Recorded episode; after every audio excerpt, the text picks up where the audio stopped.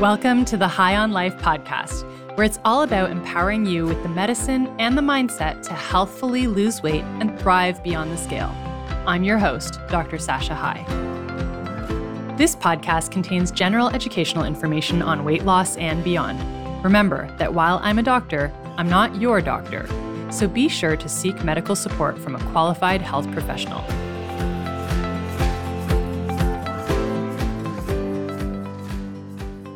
Welcome back to the High on Life podcast. Today's episode is a little different from my usual content. I really hope you'll listen to this episode.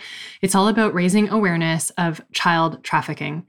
This is something I'm super passionate about fighting. As a mom of three, child sexual exploitation is one of the most horrendous crimes I can imagine. And quite frankly, I prefer not to imagine it because it makes me feel quite ill when I think about it. And yet, ignoring it is just not an option. Today I'm speaking with Sinead Finnegan. She's the Director of Development and Mobilization in Ontario for IJM Canada.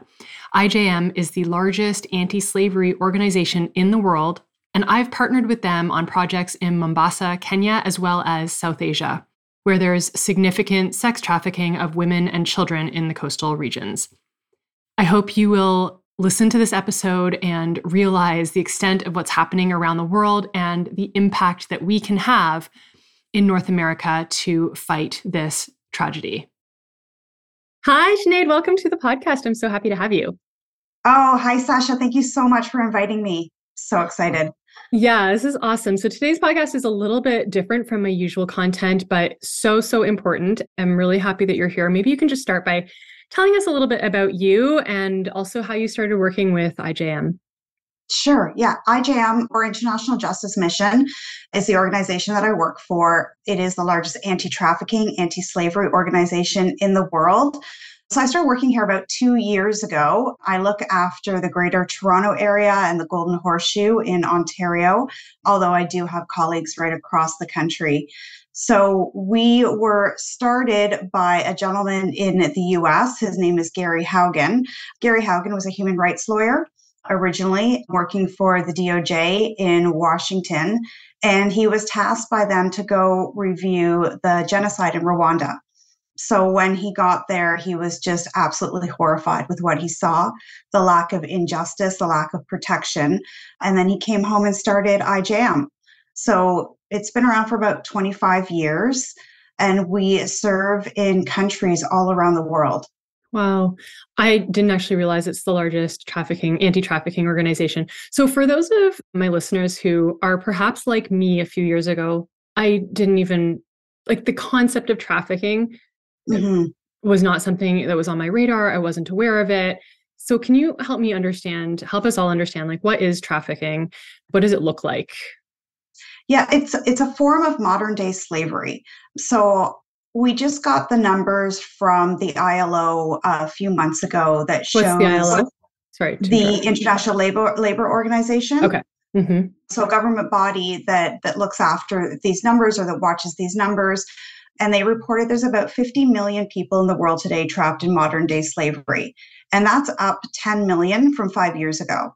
So it's definitely an increasing, I mean, 50 million, it's, it's just horrific to think of those numbers, but definitely increasing. We're seeing the increase due to climate change, due to conflict. You know, a lot of factors kind of contribute to that. So, sex trafficking is a part of modern day slavery.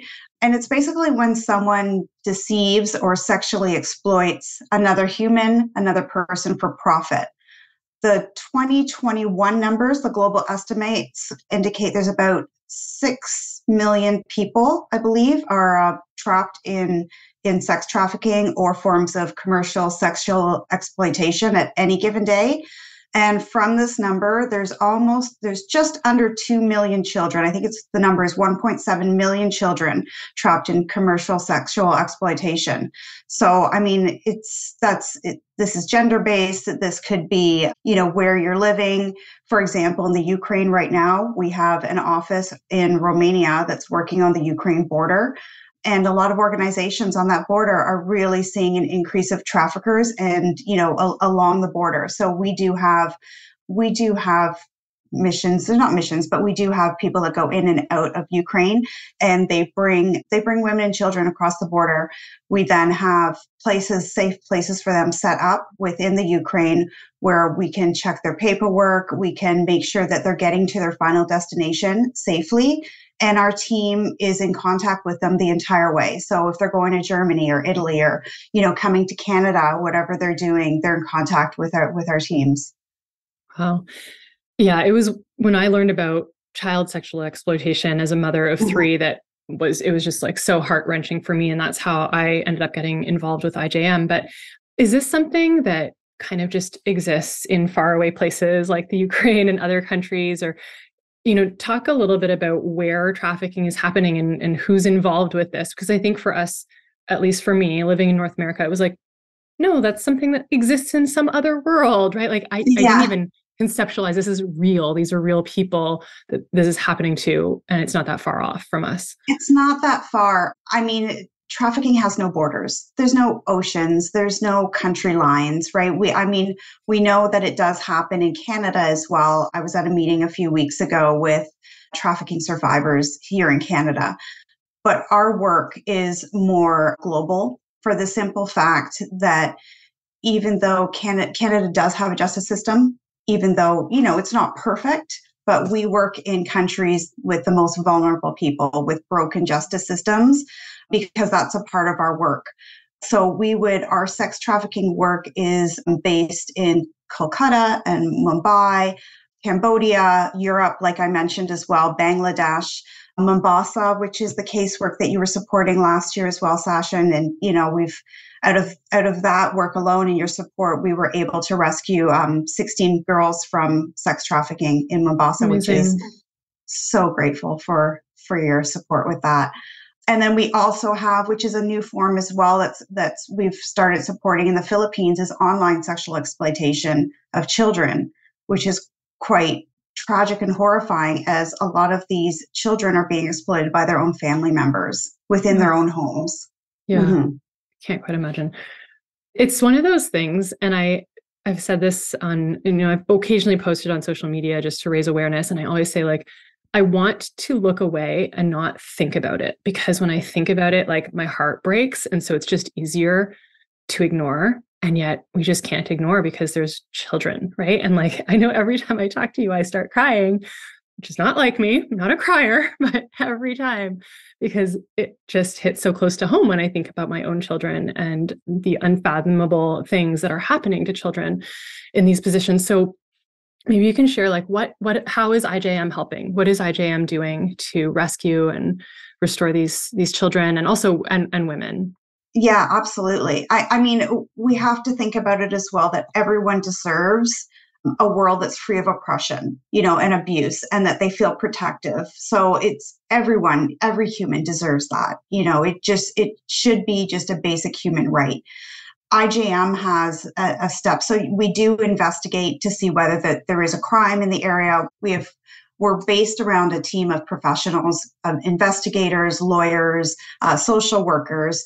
So we do investigate, then we do go in and we have rescues where we'll find between one and sometimes hundreds, you know, who who have been trapped. We then put these people in in a safe area where they are evaluated. They um, we bring in medical, we have social work for them, and we put them through a restoration program that walks with them for years, even you know, until they're back on their feet and they have sustainable housing, they have work. We've helped set up women with businesses, small businesses, we have supported people going through school. They've become lawyers themselves. But then the the different part that IJM, so there's there's a lot of great organizations that do go in and rescue and restore that that we know. The the different thing IJM does is we also then make sure we go and arrest the criminals and bring them to justice and then work with local governments and law enforcement to really strengthen their justice system so they in turn at the end will be able to look after their own people and protect their own people i mean i can give you an example you could go in and there's many places that have gone in and built wells for water schools for children but if the young boys and girls can't get to the wells without being raped or get to the schools without being raped, even by their teachers. They need to be protected.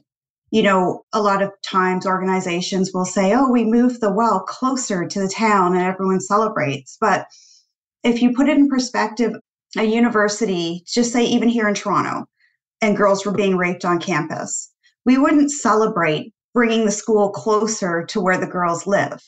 We would celebrate bringing the criminals to justice so the crime doesn't happen in the first place. Mm-hmm, mm-hmm. And that's what IJM does. Yeah, I think that's amazing. I think also one of the things that I appreciate about IJM is really that you're working with the locals, right? You're working yes. with the people who are there as opposed to, you know, that kind of white savior complex of we're going to come in and rescue you and uh, which can be I think disempowering for the people there. So can you speak to that a little?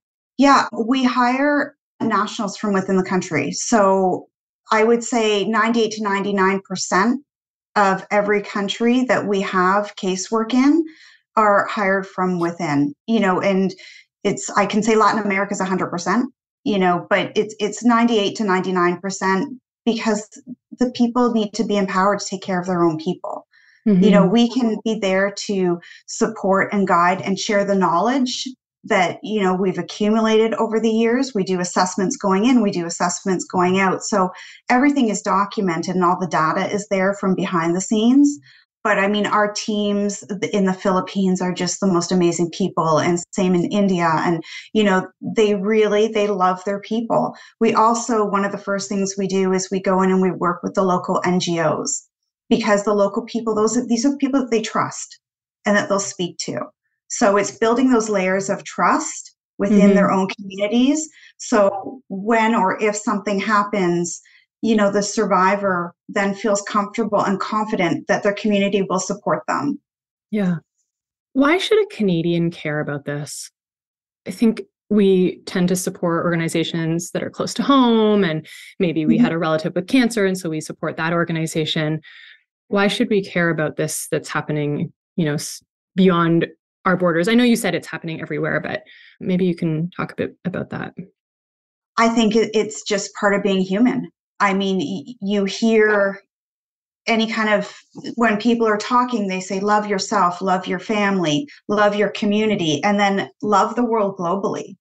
Love is, is the biggest impactor. And everybody deserves to be protected. Everybody deserves to have a sustainable, fulfilled, thriving life.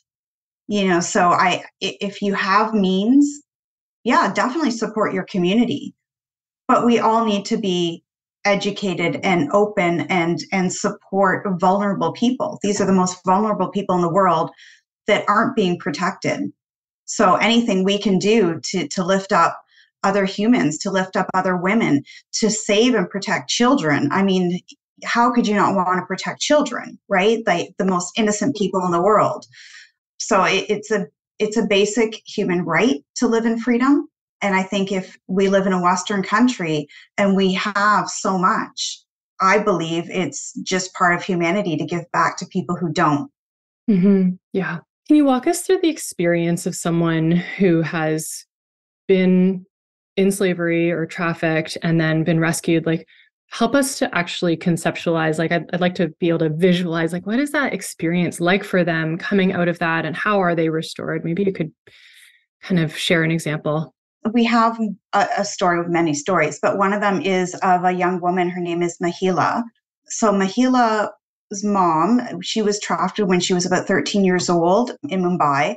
And for her story, it was part of like a religious rite of passage. So at 13 years old, her mom felt it was time for her to start supporting the family, trafficked her to Mumbai and what does that mean? Let's just pause. Sorry, to interrupt mm-hmm. you. But like when you say she was trafficked to Mumbai, yeah. what exactly does that mean? Her mom took her to Mumbai, sold her to a brothel. So she then became the property of the brothel owner. It was her and another underage girl there and they were made to they were made to have sex or they were raped between 100 and 150 men i believe it was a month you know oh and just yeah kept there the brothel owner paid her the equivalent of a hundred, or sorry, it was a, a dollar seventy-seven Canadian per rapist, and half of that was sent back to her mom, and then he kept the rest. So she was there for three years. IJM was investigating underage children in brothels at this time, and our investigators uh, they discovered the evidence that Mahila was there with another little girl, went in, rescued them. And at this point, she'd been there for three years. She was 15 years old, I believe, when they were rescued. She lied and said she was 22 because she was terrified, you know, the brainwashing of it. After a medical exam, they realized she was 15. So they brought her to a safe area. And you start going through the restoration process, which is breaking down like the the barriers the social work not putting her back in the environment with her mother. So finding her a safe environment to live and grow. And she i mean eventually you see it with with all survivors. When you give them the platform when you give them the safety and they find their their voice again and they find the hope again so i mean i can report that just this summer mahila just graduated and is now a lawyer. She got her law, de- law degree this summer in july. Yeah so she in turn will go back now and you know protect other people in need. That's amazing. Why do people not run away? I know that seems like such a naive question right? But i think that comes up sometimes of like did she try running away? Like how is it that these traffickers are so powerful that you know they keep these people enslaved are, they chained up or you know, like is it physical restraints or psychological yeah, uh, both. So sometimes, I mean, they can be brutalized. I know there's been cases in India where entire families have been kept in modern day slavery, and the the slave the the slave owners will rape the women. So you're watching fathers getting their daughters raped or their wives. They will bring in local police officers to beat and rape as well. So the people are terrified. There's nowhere for them to go, right? There's no police protection. So that's why when IJM goes in, we go and we work with the local police, we work with the governments to change this mindset to because it's none of these countries, the laws are there. You know, I mean, sex trafficking of minors is illegal. Sex trafficking is illegal. All these laws are in place. Yeah but the criminals have have impunity so they're not being enforced. So that's really important for what we do with our work is to make sure that the government and the local police start being accountable for their people and start enforcing because once you start enforcing the laws and criminals are being arrested and they can see that you know it's not just going to be a slap on the wrist or a, a maybe fine but they're actually serving jail time then it is a deterrent for other criminals. And we've seen that, that the prevalence goes down. How do you accomplish that if you just said, you know, they're bringing in police officers are corrupt, they're in on this. So how does IJM turn that around if, you know, the police officers are corrupt? Well, it's it's usually a portion. So what our studies have shown, it's usually like a 40 20 40. So you have 40 police officers that are ethical and they they want to do the best for their people. They want to do the best for their communities. And then you have another 40 that are like 40% that are corrupt, right? And they don't, you know, they're they're just working with the criminals. Then you have 20 in the middle that can be swayed. So there's 20% in the middle. So we'll go in and start working with that 20%.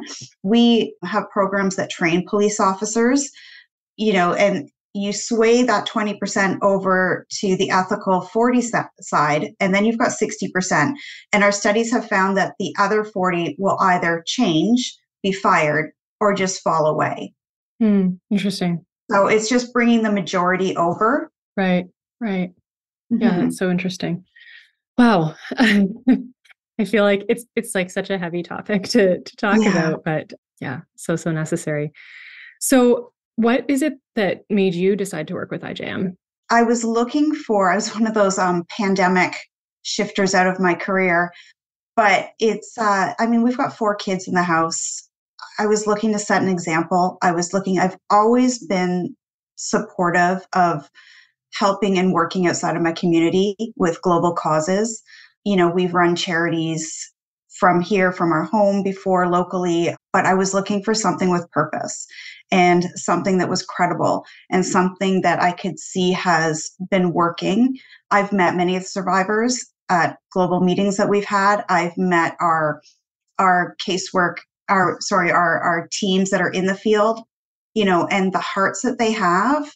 I mean, the work is hard for us, but we're here in Canada. But what they do is so beyond what I feel I I do, you know, but mm. It's just purposeful work and and I needed to find that kind of hope and and joy in my life and set the example for for my kids as well because I want them to be the most amazing humans and give back any way they can as well. Yeah, beautiful. It's amazing. Well, as we kind of wrap up, is there anything that anything else that you feel our listeners should know about IJM's work or, you know, the state of child sexual exploitation or trafficking in the world? Yeah, I mean, it's it's we're here to do the work. We believe that we will protect half a billion people by 2030. We have we're on the right pathway to get there. We have people that, you know, support us like you Sasha and are so passionate about it. And I mean, I should ask you what what drew you to to IJM as well.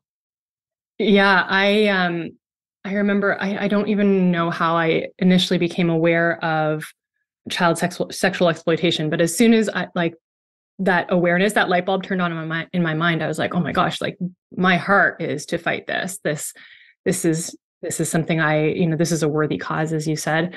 And um I came across IJM after doing some research about you know charities that are using their money wisely because i real that was really important to me as well. And then we connected and it's been i guess about a year and a half now that i've been working with ijm and uh, we've been forming closer ties. And now i'm so honored to be on the ijm venture council which is such a privilege to be asked to join that. And um, i think just really seeing you know the commitment that ijm has to bringing freedom to women and children my heart as you know through my business is really empowering women. And then I believe, sorry, I'm sniffly because I've been crying.